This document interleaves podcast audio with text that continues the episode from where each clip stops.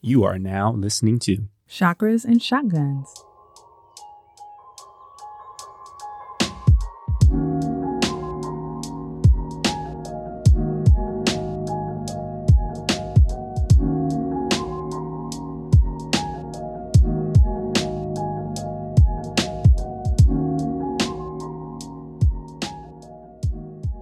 Welcome back to Chakras and Shotguns, episode 21. I'm Jen.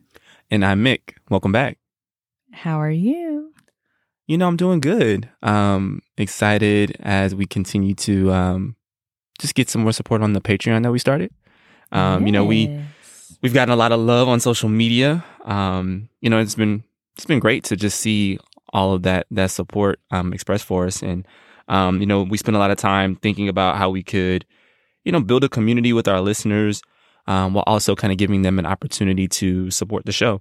Um, and so we decided to launch a Patreon, um, and we have bonus content, um, merch discounts, and we'll be announcing some uh, quarterly events as well as a part of that. So, um, yeah, Yeah, so this is um this is just the beginning um of like what we're doing outside of the show. We have some really really really amazing things that we want to do and that we think about and that we brainstorm about. So we really want to bring those things to fruition or if you want to get all hippy dippy, bring them into this dimension. So your support could be a huge part of that and it would really mean the world to us. So if that's something that you might be interested in, we have a link on our website chakrasandshotguns.com. Um, all right. So I know we have a action packed episode today. Pew pew pew. Tons of information we want to cover. So um, let's jump into the breath work um, before we get into that. All right. So everyone please find a comfortable seat. And let's begin by connecting with our breath. So take a deep breath in through your nose, expanding your belly, and sigh it out through your mouth. Let's do that again. A deep breath in through your nose, expanding your belly, taking one more juicy bit of air, and sigh it out through your mouth. Last one together. Let's take a deep breath in through the nose. And this time we're going to exhale through the nose.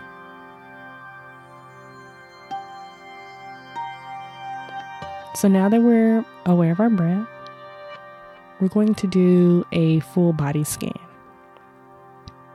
And so we're just going to practice a little bit of awareness of our physical body. So without moving, I want you to focus your attention to your toes. If you're laying down, feel where your calf muscles are meeting the earth.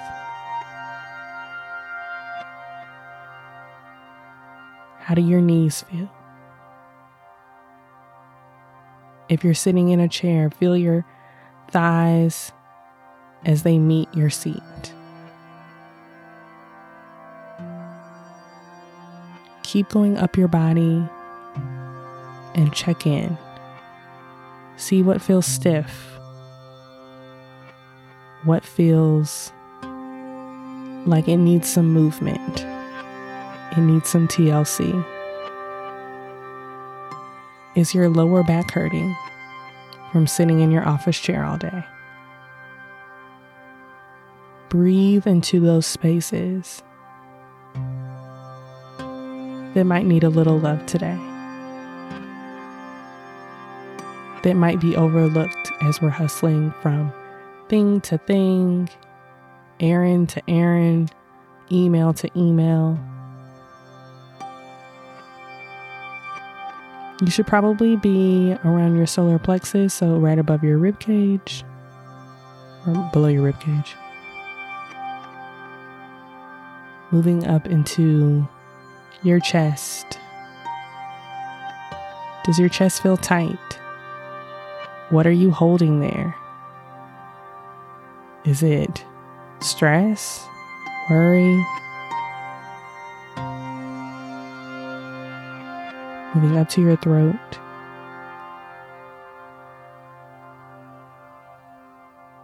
And we'll finish at the top. And how does our head feel? Were we able to check in for these moments? Or are we thinking about something else already? And that's okay. Just bring yourself back to your breath and thank yourself for taking this time to check in with the body that carries you from moment to moment and day to day.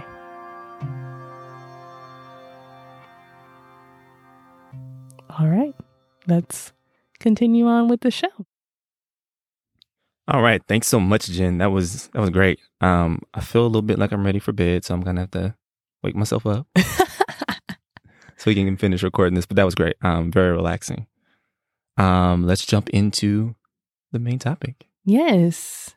And just quickly, I wanted to do that body scan exercise because while that's about being physically aware of your body, this episode and what we're going to talk about today is about self awareness, about who you are as a person. So, you know, we're doing, you know, mind, body, spirit, you know, how we do. Nice, nice. All right, so let's um let's jump into it. Yeah. Yeah. So today we're diving into the Enneagram of personality, more commonly known as just the Enneagram. It was one of the first type finding systems that we got into um, a little bit before the spiritual journey. I actually kept seeing it on different blogs that I follow. Shout out to the everygirl.com, which was one of my faves. Um, and they had like a lot of clickbaity titles like why you should know your Enneagram type how to parent as your Enneagram type. What shacket should you buy for the fall based on your Enneagram type? And so I was like, what is this? Now, I love even like before this, right? Like I loved Myers Briggs. I love like all the different personalities tests, even though side note, Myers Briggs is racist, but that's neither here nor there. Um, look it up. But um I kept looking into it. It probably wasn't a coincidence looking back on it, but once I got into it and I really figured out my number, then I wanted to know Mick's number. I wanted to know my mama's number, my daddy's number. I was psychoanalyzing everybody around me. Um, I actually even brought it up in therapy because it was helping me kind of discover some things and I thought it was going to be really weird this is also a testament to like finding the therapist that works for you. And I told her about it and she was like, um, I love the Enneagram. It's amazing. And like she had handouts for me and it was a beautiful moment. So it's something that Mick and I think is really cool. And it's just another way to better understand each other. Like, and not just like in a couple, but just like better understand the people around us. So, Mick, I said all of that to say, what the hell is the Enneagram? yeah, um, it's interesting. We actually got that question from folks who heard our trailer and our first episode because we talked about the fact that I'm an Enneagram 6, Jen's Enneagram 9, and folks were like, well, what is that? Where can I find more information about it? So, for those folks, today is the day we dive more into it and talk a little bit about the Enneagram. So, the Enneagram is a model of the human psyche um, through nine interconnected personality types. Each person has a main or core number that has certain characteristics. So there's both light and dark uh, in different ways that they handle conflict, which are a part of that main number. Um, the the history of the Enneagram is kind of tricky to to pin down. It's kind of like an amalgamation of different pieces of knowledge from throughout history. Uh, but we'll talk a little bit about that. To understand the history, you have to understand that the Enneagram is a symbol as well as a personality system. The symbol is a circle that has nine different points and a crisscross of lines going every which way that connects the points in a specific pattern. Um, you can pull up the show notes or do a quick Google to see the symbol. Sometimes the symbol freaks people out people think it's like some uh what is what was that movie? The Craft. Mm. Like they think it's like some pentacle what's pentagram Yeah. occult stuff, but it's just a symbol and it shows like how the personality types work with each other. Um, yeah, so no one really knows where the symbol actually came from, right? Um, it's believed to have shown up around 2500 BC in Babylon. And, you know, that's interesting. If you remember from our episode on the big three of astrology, we talked about how some of the earliest records of the zodiac were also found back in Babylon. Um, my theory is that, you know, everything wasn't just like originating in Babylon. I think they just had like the best file cabinets in the game. Like they survived time the best. Um, so, you know, that's just what I think. Um, so anyway, the, the symbol shares ideas with a lot of philosophers and religions. Um, the theories kind of underlying the symbol have been linked to Pythagoras, who you know created the the Pythagorean theorem, which we all learned in, in grade school. Um, Plato, as well as Hermetic, Gnostic, Jewish, Christian, and Muslim philosophers. I just want to say that Mick pointing out that Babylon had the best file cabinets like is hilarious to me because when we first moved into like our first real home and I like wanted to do my Pinterest board for our shared office space, Mick was like, "No, I need a desk now. I need a file cabinet for my files." And I was like, "Oh my gosh, this dude is crazy." Um, so yeah, I just wanted to offer up that fun story about Mick. He does not play about his file cabinets. I gotta have everything secure and know where everything is, all my records and whatnot. You know, it's a six thing. We'll, we'll talk about. It. We'll that. talk about it. Uh, so so fast forward, uh, and there's this dude, uh, George Gurdjieff. Mm. Hopefully, I didn't uh, mispronounce his name. You know, R.I.P. to the to the homie there. Um, he back in uh 19th century, like early 20th century, he traveled all around the world looking for for ancient knowledge. Now, when I read that, I immediately thought that sounds like some privilege to me. I mean, it's like 1902, 1906. You know what I'm gonna do. just gonna travel and read old books. Come on now. So anyway, uh, he went to Egypt, Afghanistan, Greece, Iran, India, and Tibet. That's a lot of traveling. Why didn't pimping all over the world pop up in my head? I thought about the map on Indiana Jones where it like showed the little line going across the globe. He was just like bouncing around. Like So anyway, my man, he was like, I gotta find all the knowledge I can. He went to all the religious sites, he went to monasteries. Um, and so he encountered the symbol for the Enneagram. And then he went back to Russia and began teaching about the symbol.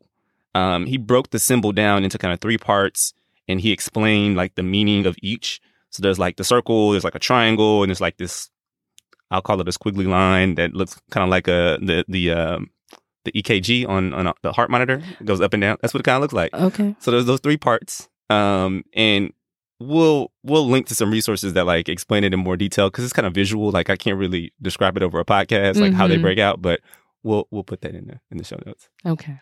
So that's the symbol, everyone. Fast forward some more to the 1950s, and Oscar Ichizo, Ichizo, Akazo, Ichazo? Ichazo. Not sure. Again, my bad. Um, it's fine.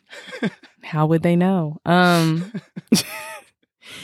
he goes on a similar jour- journey as George Gurdjieff.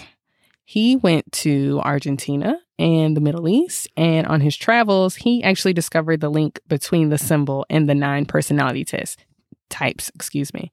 So wait, so George, George was out here teaching the symbol on vibes, but like Oscar actually made the connection as to like what it really meant. Yeah, yeah. So he was like, "Yo, this symbol is like super dope. It, it like connects the universe. So it's like everything that that like from a ph- philosophical standpoint, like traces back to these like n- these these shapes that are a part of the symbol and the nine different points that are on the circle. Mm. So he's just like, "Yo, it's some it's some really deep meaning in this symbol."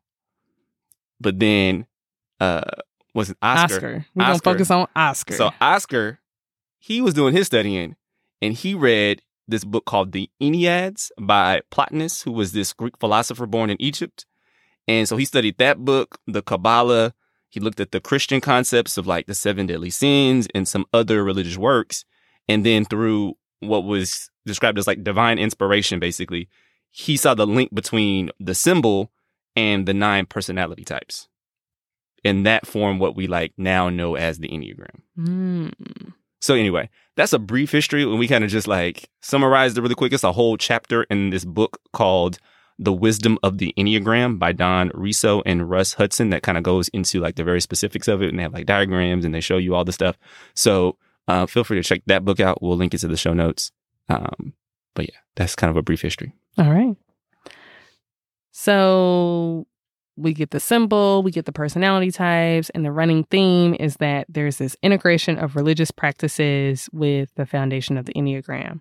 One of my favorite podcasts about the Enneagram was actually through a Christian tent, and it's really making the rounds. The Enneagram is, that is, is really making the rounds through mainstream Christian churches, which I actually found super interesting because, like I said, when you see the symbol, you might be like, what? What is this? I think, especially if you're, not to be offensive, but if you're firmly in your Christian bag and like symbols and like other mystical type of things can be a little scary. And they actually talk about it on this podcast. The podcast is called the Enneacast.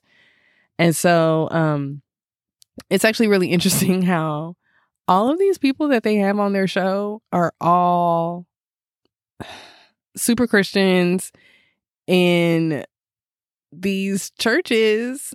I don't think it's made its way to the black church yet. That's all I'm gonna say. But like they're having workshops and like pastors are teaching it and they're deciphering all of this divine wisdom from this symbol and the personality types. And to kind of bridge the gap to Christianity specifically, they believe that Jesus embodies all nine of the personality types, like all of the best characteristics of all nine personality types.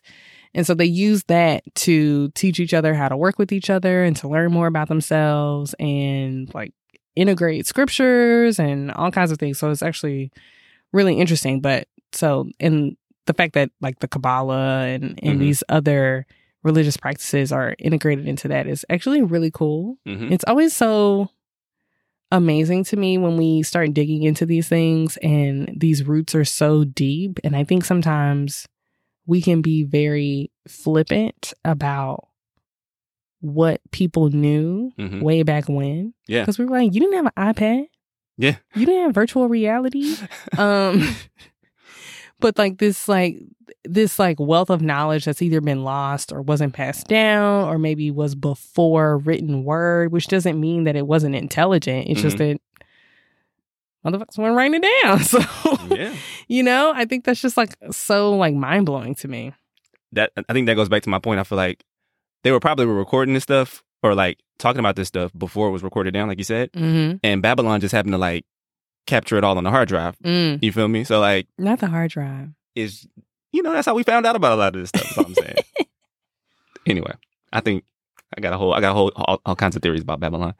So thinking back on our spiritual journey, I feel like what was interesting um, as we were starting to evolve our beliefs, we ran into the Enneagram first, Mm-hmm. um, and it was you know I don't believe in coincidences. Um, I think what helped us to kind of step out and explore it more was because we found these resources that like still made it kind of like safe from like a, Mm-hmm. a Christian standpoint and, and from our upbringing standpoint. It met us where we were. Exactly, exactly. So, um, for for folks out there who are probably on a similar journey, it could also be a way for you to kind of explore some things that are outside of the traditional box, uh, but still being kind of close to what you're used to. Mm-hmm. So, um, let's talk a little bit about how you find out what type you are. Hey. Um, so you don't need your birth time. Uh, I know folks are probably stressing out in our birth chart. Oh, my birth time. in our birth chart uh, episode we talked about that. But um, really, all you need is some self awareness. So there are plenty of quizzes out there. Um, the book I mentioned, The Wisdom of the Enneagram, the writers actually have a website called the Enneagram Institute. Uh, and they actually have a test on the website that you can take. Um, that it does come with a, a, a- charge. There's a fee associated with it. I forgot how much it is. Um, but we actually think the best way is to go on their website and just kind of read through the shorter descriptions that they have on the site of each of the types and then kind of narrow down the three that you feel like are, you know, the closest to you. Uh, and then from there, read the longer descriptions. And I think when you're reading them, the longer descriptions, you'll hit one where it's like, yo, they're reading me. Like they're, they're really like getting to the depths of who I am, my soul. You know what I mean? Mm-hmm. Like who, who, who wrote this? Like, you know, like are they reading my diary? Um, and so that's the one. When you, when you, when you feel like they're reading you, that's the one that you know is, is your number. Yeah, I would just also say that if you are torn between two numbers or multiple numbers, a great thing about the Enneagram Institute website that I love is that you can click through and it'll say like, "Oh, I think I'm a 2 or a 9." And there's like a link to like if you're trying to choose between the both of them, this is what they have in common, but what really differentiates them is this one does this for this reason and this one does that. And it'll really help you like really dig in because I do feel similarities to other types sometimes. Um, but when you like really dig into that, you're like, "Oh, okay. I can see where I would act differently than that person and then maybe this is this is my real type. Um yeah, I think when we tell people about when we've told people about the Enneagram in the past, they're like, "Where's the quiz?" And like people just like want to like click a couple buttons and it to spit out, but like we've seen it not be accurate. Yeah. We've seen people kind of put in, I think and I maybe it's a lesson of like you're putting in what you think you are, but you're not really like sitting with it and you're trying to do it too quickly. I think our method, not only is it free, but I think it really, really, really like can get to the core, your core number very, very quickly and like in a really true way. Cause I, I yeah, I've seen people say like, oh, I'm this number. And I was like, no, you're not, baby. that ain't your number. it's a tool for self discovery. Why are you over here trying to type people? I knew them. I'm I'm joking with you. I don't want nobody lying to themselves, okay? don't lie to me and don't lie to yourself. Anyways, let's jump into the type descriptions. The funny thing about the Enneagram is it actually starts with number two and it ends with number one. So it's actually divided into three different triads the heart, head, and gut. And type two kicks off the three types in the heart triad types two, three, and four. And so everything that's in the heart triad is governed by the heart. So type two, they're the helper. That's their name or moniker or whatever. The helper, the caring, interpersonal type. They're generous, um, demonstrative, people pleasing, and they can be possessive. So this type looks like you'll burn yourself out taking care of others before getting to yourself. So when unhealthy, a two can slip into doing things for others to need them. So I'm going to go out of my way to do this for you so you'll be um you'll need me. So you'll like want me around, like you'll depend on me. That's when they're unhealthy. And we'll use those the unhealthy and healthy a lot here. When they're healthy and like secure and, you know, doing the work, they can be very empathetic and warm with an unconditional love for others. A warning for women. I heard this once on on that same podcast was that like a lot of women, maybe even southern women, they're like, "Oh yeah, I'm a 2. Like I'm helpful." And I think it's it's just like maybe a little bit of societal conditioning there. So don't necessarily fall into the trap of like just identifying with a 2 because there were things in there that that resonated with me, but that's not my type. So, you know, read through the other ones. If you think you're a 2, and you might be right, but just a, a little warning there to maybe proceed with caution. Some famous twos. Maya Angelou is a two. She's talked about like how she is in relationships and how she loves to be be there for her partner and see see the world through their eyes. From fiction, Hagrid from Harry Potter, who was always in some mess behind Harry. Okay? Always in some mess. Remember when he kept that animal, that creature, and they got mad and he was over here just trying to help that creature? Anyways, also Pam from The Office, who was always in some mess behind Jim. There have been some commentary about whether or not Jim was actually a good partner. Why were we rooting for Jim and Pam when Jim was trash? But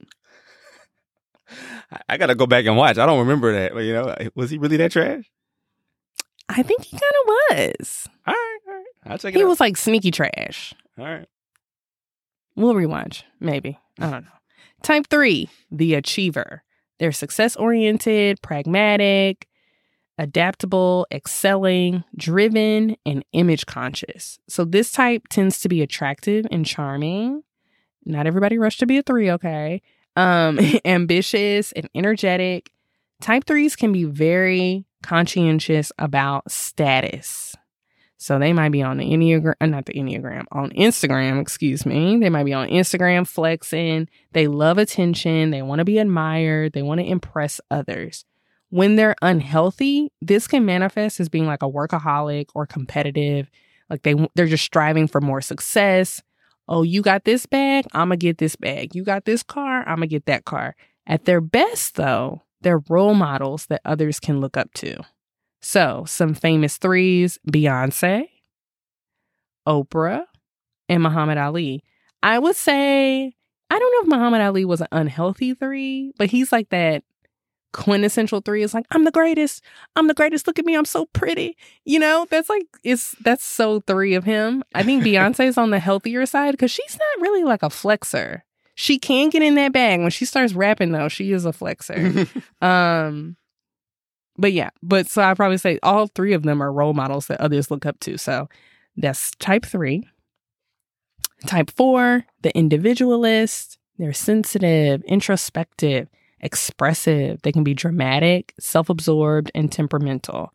These are the trendsetters. They usually have a style all their own, like they're wearing, you know, different fashions, they're putting together things. You're like, I would have never put that together, but that works.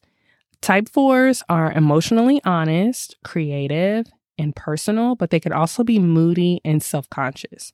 So when they're unhealthy, they can actually have issues with self pity, but at their best, they're highly creative people. So some famous fours Rihanna, the fashions, okay? Prince, the fashions. Amy Winehouse, what was that on her head? But we liked it. Mm-hmm. The eyeliner, it worked. So when I first read about fours, the the first person I thought of is a fictional character. All my friends, all, all my folks out there who watch Doug, Doug's sister, the artsy, kind of like didn't really want to be bothered with Doug because she was so different. Mm. Is that quintessential like misunderstood artist four? So that's what I thought of when I when I first read. it. She does get four. Yeah. She does get four. I think Doug is a little before my time.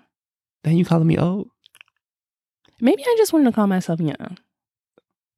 Maybe I also didn't have cable growing up, but that's my business that I just put out on the podcast. Anyways, So let's talk a little bit more about what that heart triad means. So those in the heart triad, they they use their feelings to make decisions.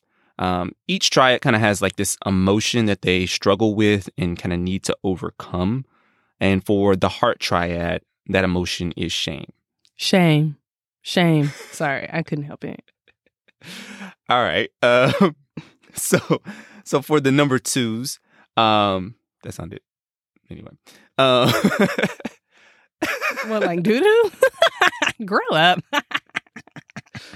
for the type twos, this looks like feeling unlovable if someone doesn't like reciprocate their connection.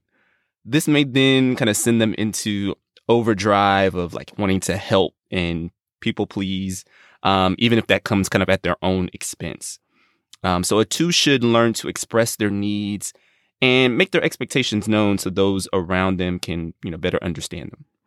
So I actually have a friend that's a two, and she told me about how, um, for a for a coworker's birthday, she got them a gift, which I already thought was above and beyond. Like I'm coming to your little birthday lunch, and I'm going back to work. Okay, so she got them a gift, and when it was her birthday, they did not give her a gift, and it really, really bothered her. It really bothered her, and I was like, I mean, yeah, I guess I could see that, but you know, it's just Mhm. again better understanding each other. I, it, that lack of reciprocation, she was like, "Oh, okay, so we're not as cool as I thought we were."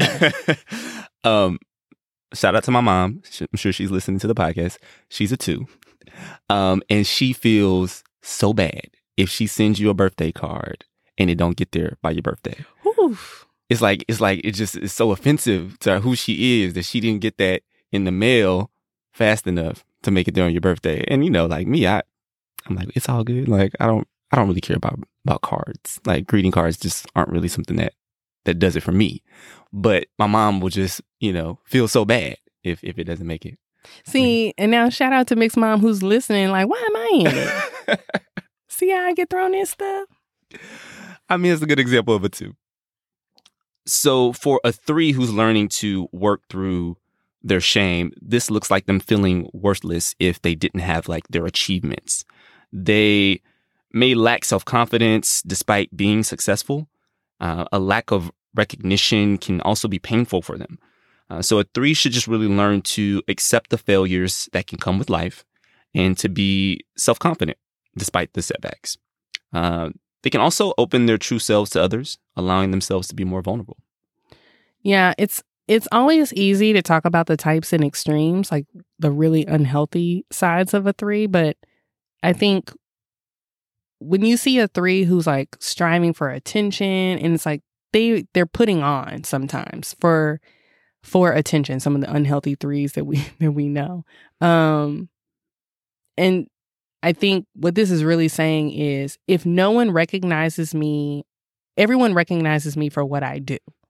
And so if i'm not doing anything what am i being recognized for when they really need to sit and say like maybe people want to recognize me for who i am as a person and so with the bravado and like you know look at this and look what I got and look at this award. But who are you? Who are you really? And so sometimes unhealthy threes can lack vulnerability and just like stripping that stripping those pieces of themselves away to like really show who they are to the to other person other people that they interact with.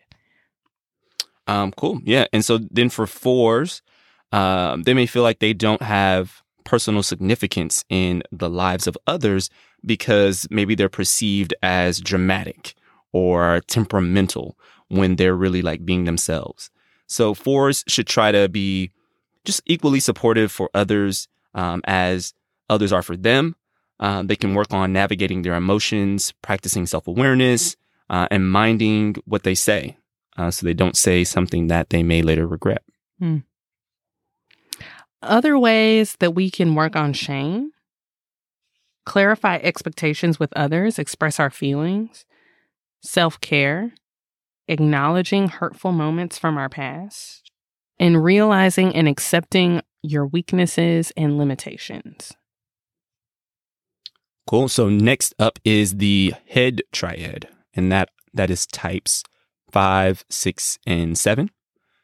So type five that is known as the investigator. The type fives are intense, they are the cerebral types.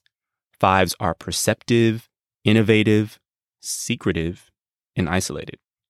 This type is very curious and they are the nerds of the Enneagram. They can concentrate and focus on complex ideas and skills. They're also innovative and inventive. They can struggle with being eccentric and lonely, but at their best, they are visionaries and can see the world in an entirely new way. So, some famous fives Albert Einstein, Stephen Hawking, Bill Gates, even from fiction, Belle from Beauty and the Beast. Yeah, I, when I saw the famous fives, I was like, well, duh. I love that. I mean, had to get a lady in there, right? Unfortunately, it was um, a fictional character, but from one of my faves. Um, even though Beast was wilding, but Belle always had her nose in a book. So Okay. Um, type six, the loyalist. They are the committed, security oriented type.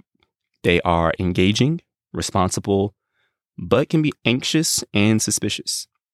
Sixes are reliable, they are hardworking, responsible, and trustworthy. They foresee problems, but can also be defensive and anxious. When unhealthy, they can be indecisive, but also reactive and rebellious. Uh, at their best, they're stable and self reliant, acting with a ton of courage for themselves and others. Uh, so, some famous sixes are Malcolm X and Richard Nixon, uh, Ron from Harry Potter, uh, and Dwight from The Office. are sixes. I don't know if I like Dwight from The Office being a six because I'm a six. Um, he was hella prepared. He was, but he was also weird. So I mean, I'm just you know. Well, boo. I mean, this is an exercise in what self awareness. so anyway, um, I threw Richard Nixon in there though because he was paranoid AF. Like he had all those tapes. I don't know much about Richard Nixon, so I was just like, I didn't, I didn't quite. I mean, I think he was an unhealthy six, obviously, but he was like paranoid. He was breaking into people's stuff. Like he was. I think he was really focused on his own personal security. Like Mm, I'm going to make sure that I'm secure. hmm So as Mick said, he is a six, a weird six. No, I'm just kidding. He is a six. My favorite six in the world. Mick, would you like to give your perspective on being a six? Um, yeah, I mean, I think a lot of my sixness is what led me into prepping, right? I talked about that, I think, on, on our first episode. Um, I think where sixes can get in trouble sometimes is not living in the present. We Mm. can often be thinking about the future and what potentially could go wrong.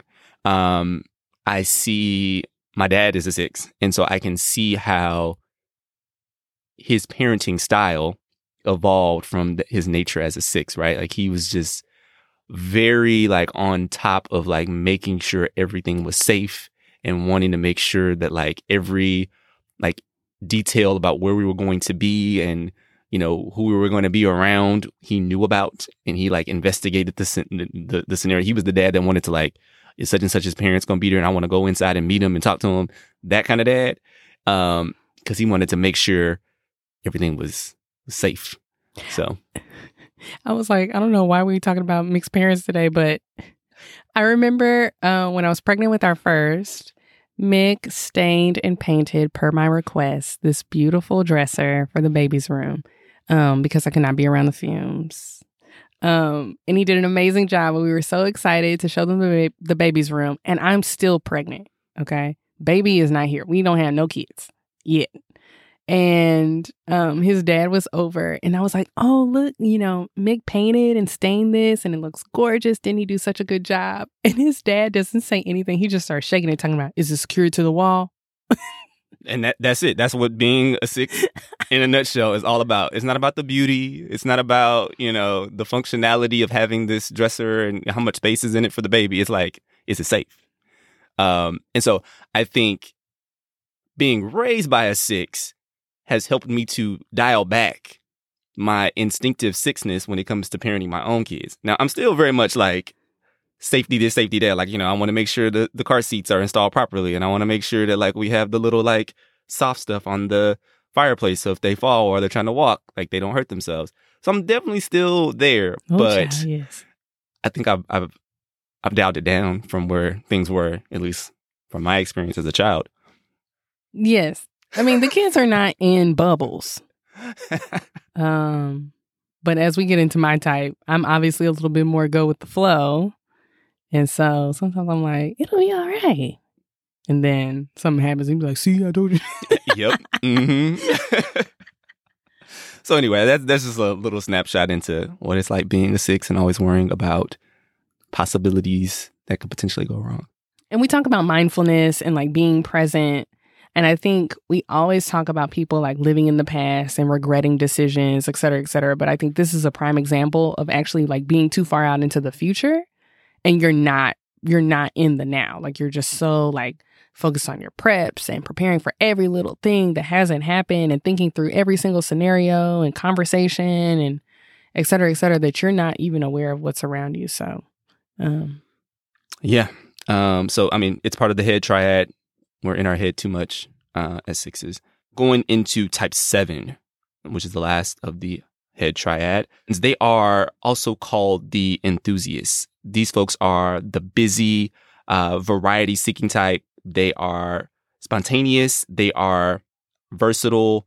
They are scattered. Uh, and they really just love to seek out and acquire different types of experiences. Uh, they're extroverted and optimistic. Um, while they can be playful and high spirited, they can become overextended and undisciplined. They have the worst FOMO.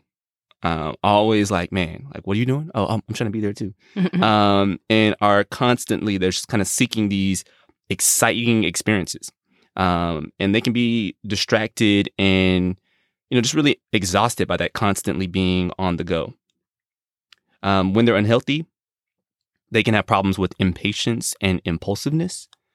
At their best, they focus their talents on worthwhile goals and become satisfied and joyous. So some famous sevens are Elton John, uh, Lil Nas X. Funny that they were both in a commercial together recently. yeah. um, Peter Pan from fiction, as well as Eddie Winslow from Family Matters. Yeah, Peter Pan not wanting to grow up, wanting to go from thing to thing with his friends.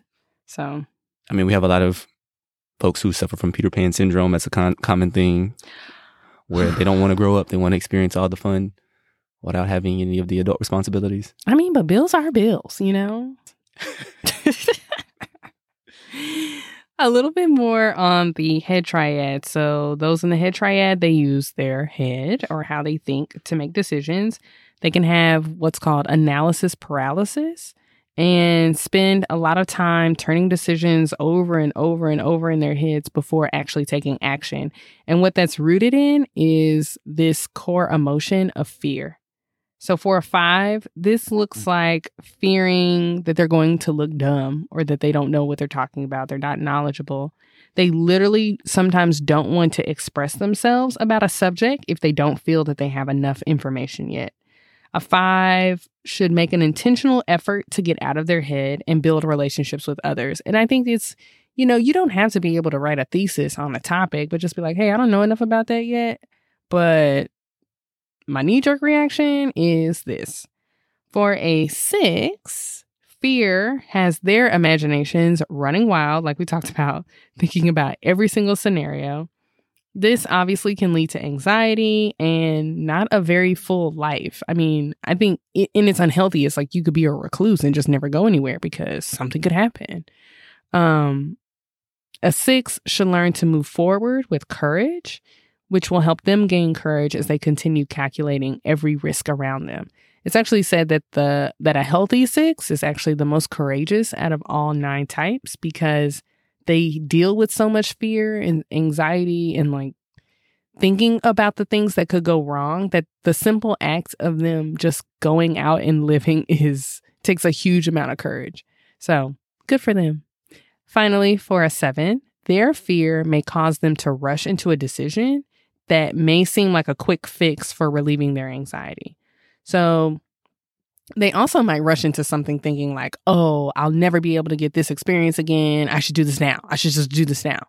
Um, which spontaneity can be like really exciting and make for a good story, or you might just be a little bit too impulsive and end up $100,000 in credit card debt. I don't know, but you have to you have to watch that. This type actually can struggle with overindulgence and addiction if not careful. So, sevens should look for more structure to help their anxiety. So, their spontaneity is more about just spicing up their life rather than leaving behind a trail of destruction. So, some other ways that the head triad can combat fear. So, identifying and naming your fears, practicing a routine uh, but don't you know be OCD about it. But just kind of getting to this almost like a ritual practice of um, certain routines can be helpful. Um, practicing curiosity, so really just going back to what it's like to be that curious kid and indulging in some things that just pique your interest. Um, journaling. Uh, this is one that for me has been very, very helpful um, to just kind of write out um, you know, just what I'm what I may be obsessed with about the future, um, and just like letting it out on a page. Um, so it kind of goes back to that identifying and naming your fears. So if I can just kind of write some of those things down, it can be very helpful and therapeutic for me. Um, and then thinking about like other things that help me, the whole like idea of having a routine or ritual. I think for me, what I do is I like to break my my task list into chunks. So, you know, you'll, you'll look at a huge to do list and I think I'll get in my head about that huge to do list and it'll like overwhelm me. Um, but if I break it into like three tasks and just like knock those three tasks out, it, it just feels much more manageable. And then I go back to my big list and I kind of break it into again smaller chunks. Um, it's just like a psychological tool that kind of helps me to to get out of my head and, and focus more on the task I'm trying to complete. Um, and then I kind of just use the mantras of I can only do one thing at a time, and patience is a virtue for me. Mm. So those are helpful. Finally, the last three types are in the gut triad. So these are types 8, 9, and 1. Type 8, the challenger, the powerful, dominant type. They're self confident, decisive, willful, and can be confrontational. Eights are strong and assertive. They can be protective, straight shooters who can make decisions, but they can also be egocentric and domineering. They need to be in control of their environment, especially people. Sometimes they can come off as, like I said, confrontational and they can be intimidating.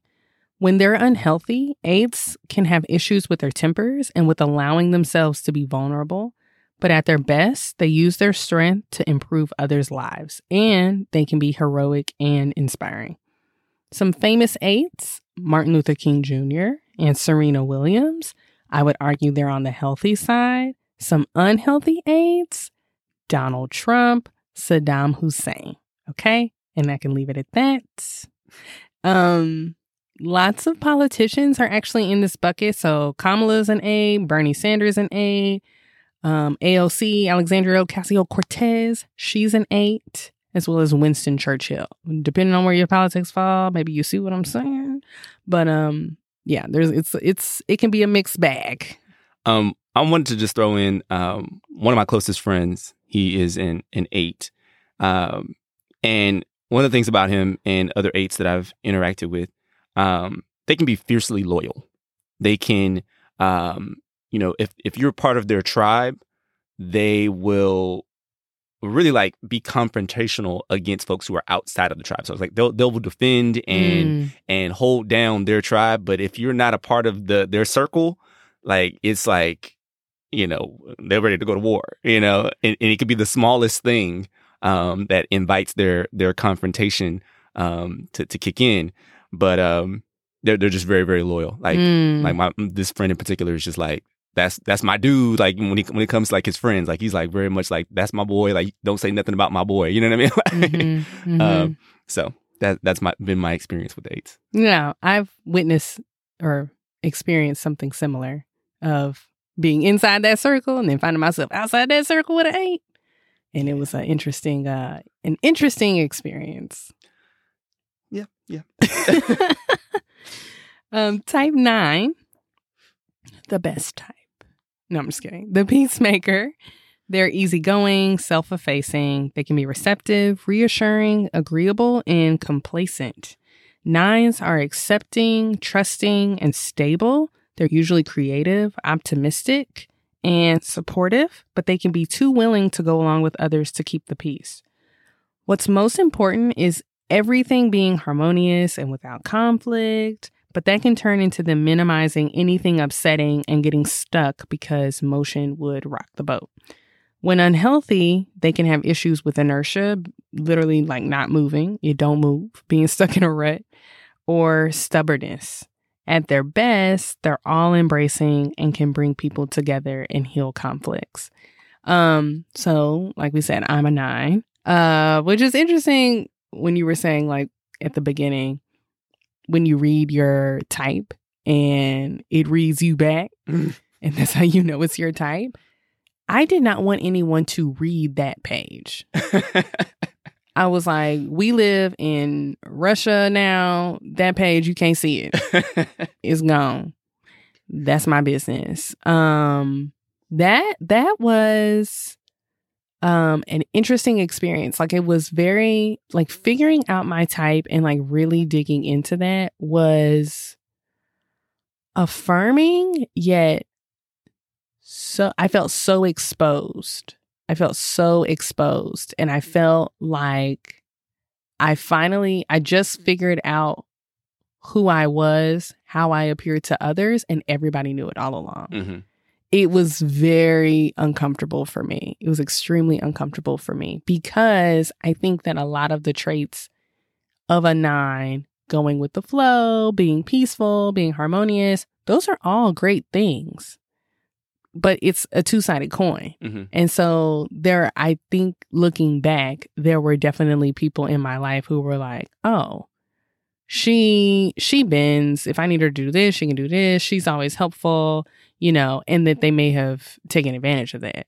And so it made me reassess how I show up at work, how I show up in my marriage, how I show up in friendship, how I show up as a as like a child of my an adult child of my parents. Like it made me reassess every single interaction that I have with people um in a really like kind of mind-blowing way. I don't know if everybody has that experience with the Enneagram. That was me, but this kind of rocked my world. At the same time, when I did find out about the Enneagram, I think I was going into a period of, I had just started therapy, actually found a therapist that I really liked. Some other things were happening, some like interpersonal conflicts were happening, super stress at work. And it just like kicked off this whole time of self discovery for me.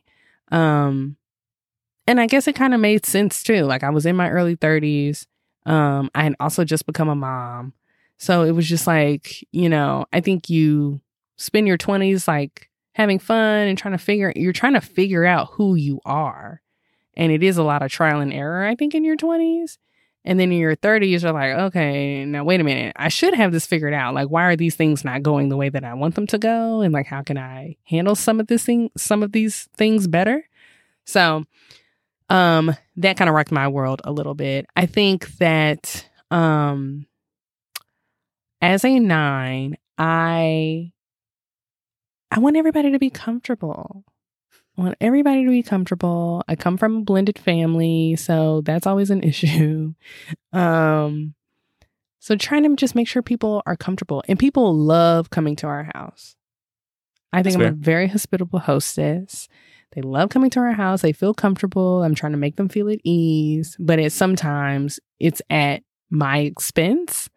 And I've had to realize that. And it's a constant, huge effort to express my needs and like say what I need. I think I, I was listening to one podcast and it was like, when they're really unhealthy, they can't even say what they like. Like, what do you like? What's your favorite food? And they'll be like, I I don't know. What do you like? And that's like I think super unhealthy because I know what my favorite food is. I know where I want to go. I know where I'm about to eat at. But um just saying like, hey Mick, I really need you to wash the dishes tonight. Like I'm too tired. Like that is like it's like so much work. And it shouldn't be. Mhm. Um so it's been um, an interesting experience. I think like sometimes I have to remind myself of the lessons that I've learned from being a nine. Um, but it's not all bad. I think I just focus on like the unhealthy parts of it and like what that meant for me. But at your core as a nine, you're the glue that keeps a lot of different people together. Like you're you're bringing people together and bringing them into a more harmonious state. That's how I look at it. That's me. So I feel like that might have been like a little message in a bottle. Are you telling me to uh, wash the dishes tonight? Is that what? that- No, actually, Okay. Mick washed the dishes the past two nights because I was feeling a little under the weather last night. And then I had to work the night before, and I was super appreciative. And I actually didn't even need to ask you that. And thank you. Of course, no problem. Some famous nines Mr. Rogers.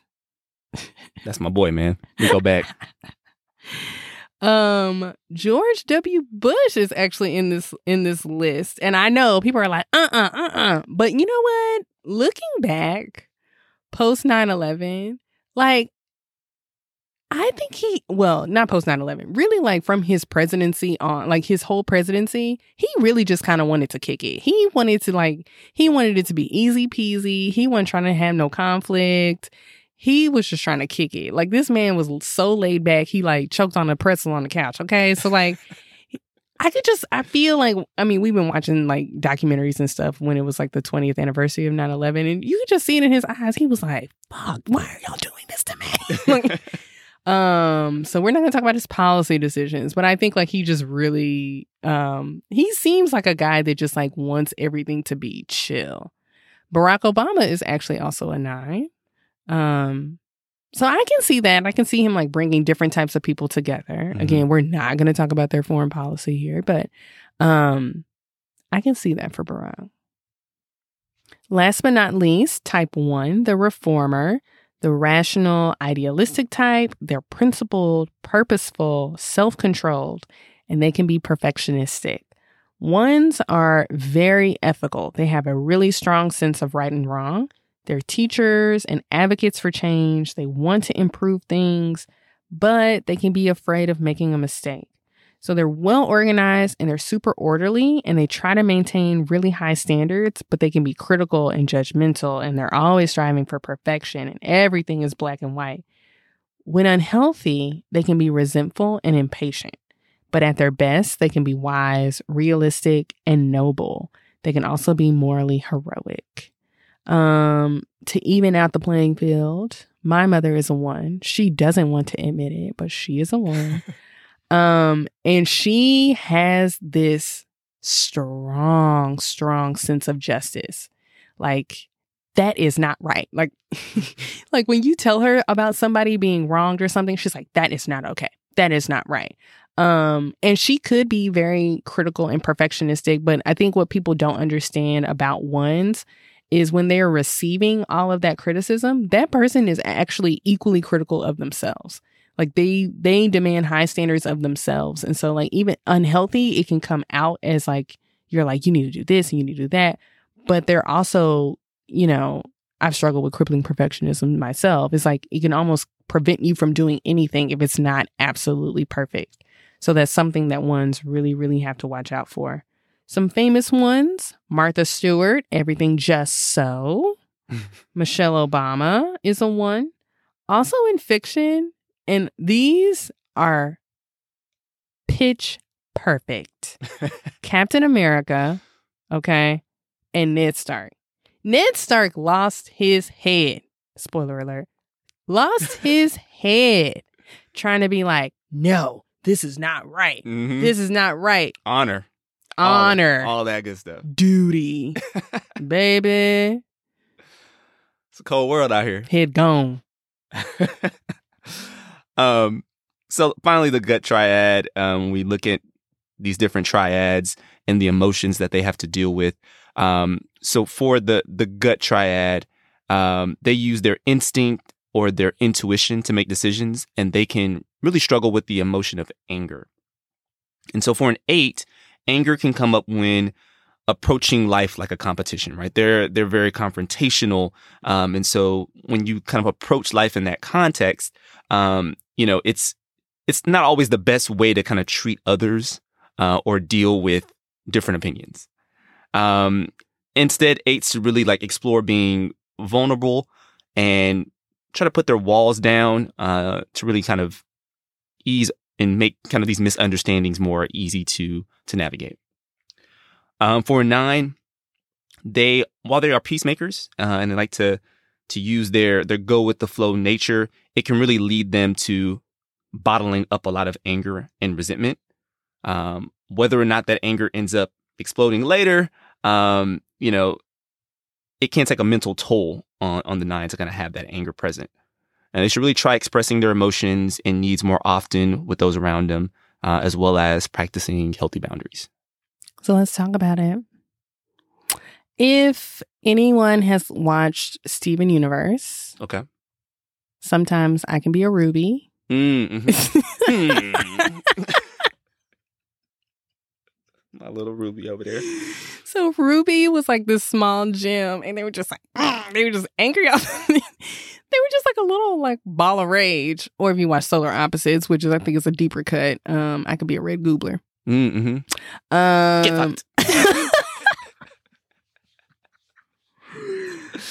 Oh man, if y'all don't watch those shows, you should check them out. But yeah, I think like when my anger and I, and the way that it comes up for me in particular is like work is a perfect example.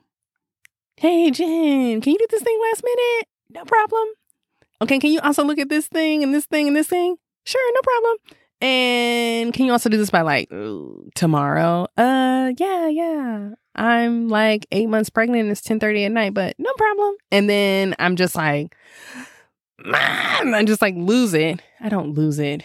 Yeah, you have to be professional, but I lose it on Mick and just exactly. like go on say some rant. I end up getting the brunt of that. now wait a minute. Let me clarify something. I'm not like Mick. Why did you leave a sock? No, I don't. I'm not angry at him. Don't make that face. Don't do that. Don't squint at me.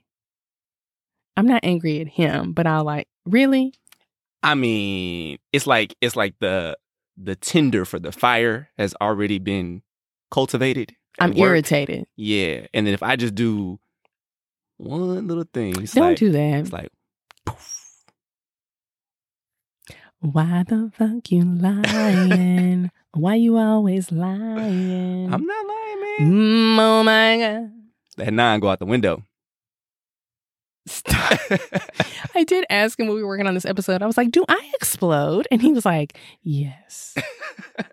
I don't think I explode.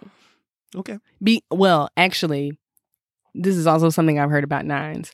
A lot of times nines bottle up their anger because they're scared of how angry they are. Mm. And they know that if it came out, it would just like scorch the earth. Like Mhm. we're burning everything down. And so you're still probably getting a tempered version of Yeah. like when I how I really feel inside Mhm. because I'm not trying to rock the boat. Okay. Um but yes, so practicing boundaries. Um and yeah, which is also very interesting because I think I think and I think for for different people different scenarios work better for them. Like so I think like I can be better at practicing I am better at practicing boundaries at work versus personal relationships Mhm.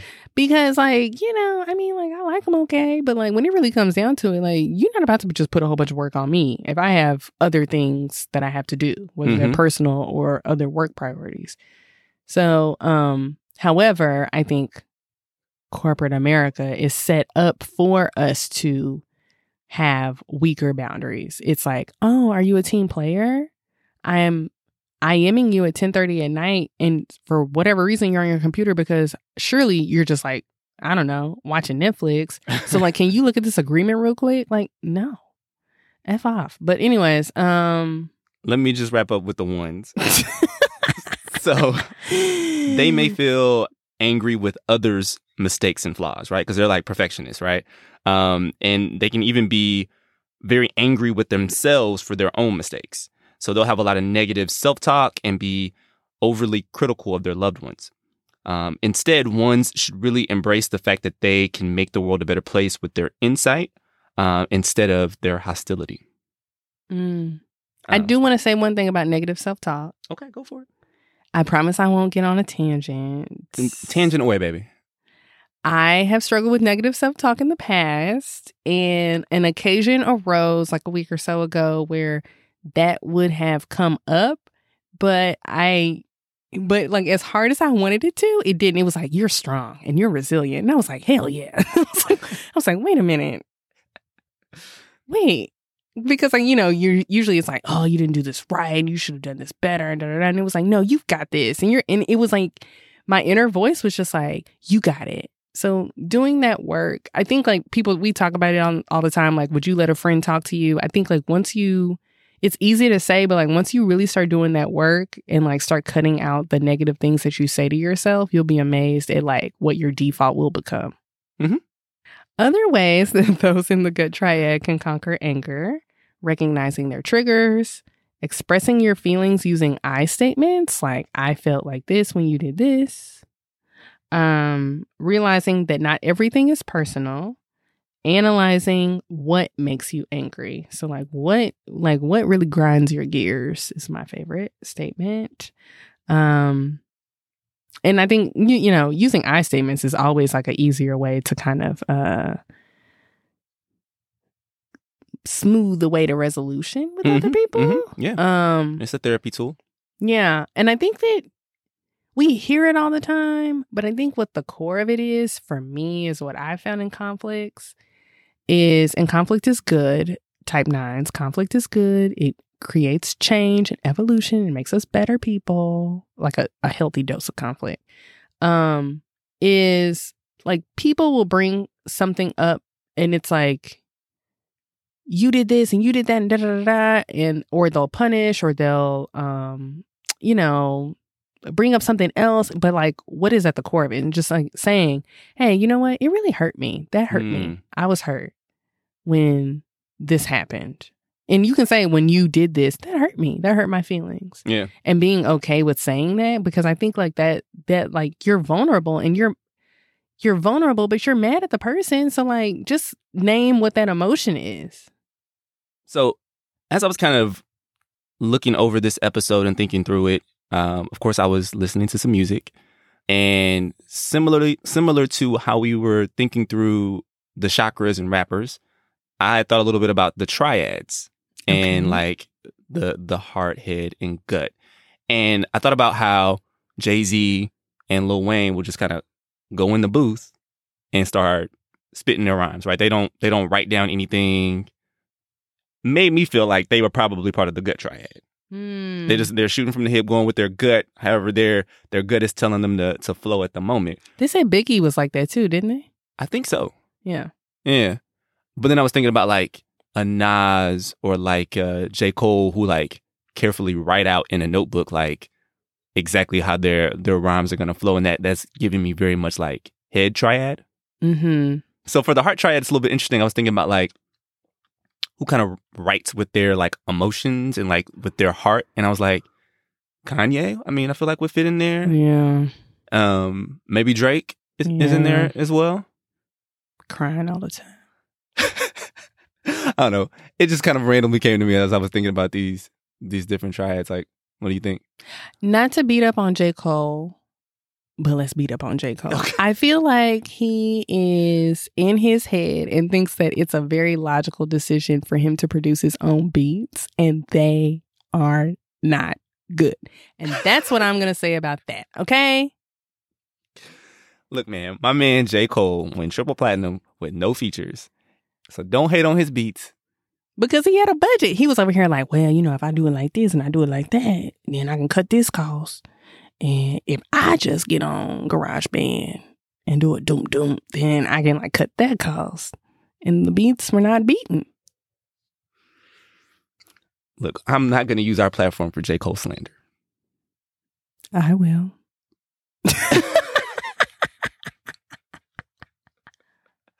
I'm the villain. So anyway, I think um I think it's interesting just like that different style of of writing and creating hip hop and like I have no idea what their enneagram types are because I don't know them well enough, but I'm wondering if that has anything to do with like where they would fall in the enneagram. No, I think it's interesting. Interesting. Should we do a pod, uh Instagram post on it? I'm with it. Okay. Let's do it. Cool. All right. So, um, just kind of going back to those core emotions of shame, fear, and anger for each of those triads. Uh, if you guys are caught up on the podcast, we did a episode, episode 17, uh, on shadow work. Um, and so, you know, I think th- that those kind of core emotions really tie into this, this whole idea of like doing this inner shadow work. Uh, it can really help those different types to um, have a healthy relationship with some of those emotions that they that they struggle with.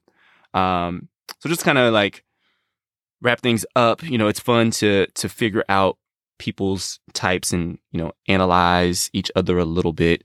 Uh, hopefully, gain some more understanding of each other. Um, the enneagram is ultimately a tool for us to to better know ourselves. Uh, and can be a real uh, kind of catapult for us to be able to do some of that internal work. So, um, Mhm. you know, I would focus your your energy and your efforts in, into really like the self discovery piece of it, Mhm. as opposed to like labeling other folks. Yes. Yes. Even though it's so fun. But you shouldn't you should worry about yourself. Um I was gonna make an airplane joke. Like put your mask on yourself before helping others. Okay, I like what you. Okay. This is the tip of the iceberg for the Enneagram. Like the very tip of just like finding your core number. Like there's so much and there's like so much like I feel like we've gone deep, but Yeah. it's it's a black hole of ways that you can analyze this and learn more about yourself. And I'm not even going to list the other aspects because I think it would just be too overwhelming. Yeah, but yeah. it's definitely something that we'll We're come back do, and revisit. yeah, we'll do another episode. Um, maybe we'll bring in someone who like does enneagram stuff for like a living or like Yeah. you know it's like a, a passion of theirs. Um, because I think we we know enough to give you a one on one, but we're not like hmm in it in it. So, Enneagram savants. exactly. We are exactly, not. exactly. So we'll link to the Enneagram Institute website, provide a link to the Wisdom of the Enneagram book. We hope you enjoy exploring your type. Mick has something special for us, a shit happens segment. Yeah, so it's been a while since um we've done a shit happens uh segment and I wanted to do one and this one isn't necessarily about a specific product. Um I've just been reading a lot about um kind of the energy situation right now. Natural gas prices have been going up. There have been some concerns about natural gas supply in certain states, particularly in Texas where we live. Um, and so as we head into the winter months, um, I, I'm just, you know, I'm a six. I'm concerned about folks being able to keep their homes warm. Um, and so in episode 11, if you haven't listened to that one, go back. Uh, we went over quite a few options for being able to power your home in situations where there might be an outage. Um, but I also want to just encourage y'all to start thinking about winterization. So, um, you know, temperatures are going to start dropping in a, a month or so. Um, so, you know, get you some insulation tape for your pipes. Um, consider getting a generator. I actually heard that some of the generators, like we recommended, like the um, like the Generac one, which is like the automatic home backup generator. There's like six month wait times to get some of those. Mm. Um, so maybe look at some of the portable options, um, and then also look at an electric space heater. If your um, home heat is run primarily on natural gas, and if there's some issue with natural gas supply, then that could affect your heating. So have something that runs on electricity that you can plug into the wall as like an alternative if you have a couple of nights where you know it's super super cold and natural gas supplies are, are having an issue. So just make sure you're kind of diversified there um, when it comes to being able to to heat your house. Yes, and we'll also put links to our episodes where we've covered some of these things because God forbid, I mean, you don't have to live in Texas, but if you experience a freeze like we experienced earlier this year, you know, there's also food that comes into play, electricity, water. So, all of these things that you need to be thinking about. So, we will also link those in the show notes as well. So, I'd probably recommend if you haven't listened to those episodes, definitely listen. If you have, you might want to revisit and just jot down um kind of making your winterization plan. Um because child, we cannot be dependent on this government to make sure that our lights stay on. Anyways, as always, check out the show notes, start being real with yourself, and figure out your Enneagram type. Get your winter plan together. Yeah, and if you have a question, please email us at chakrasandshotguns at gmail.com. Check out our website, chakrasandshotguns.com. Uh, and if you'd like to support us on Patreon, there's a link to that on our website as well. So thanks, guys. Namaste.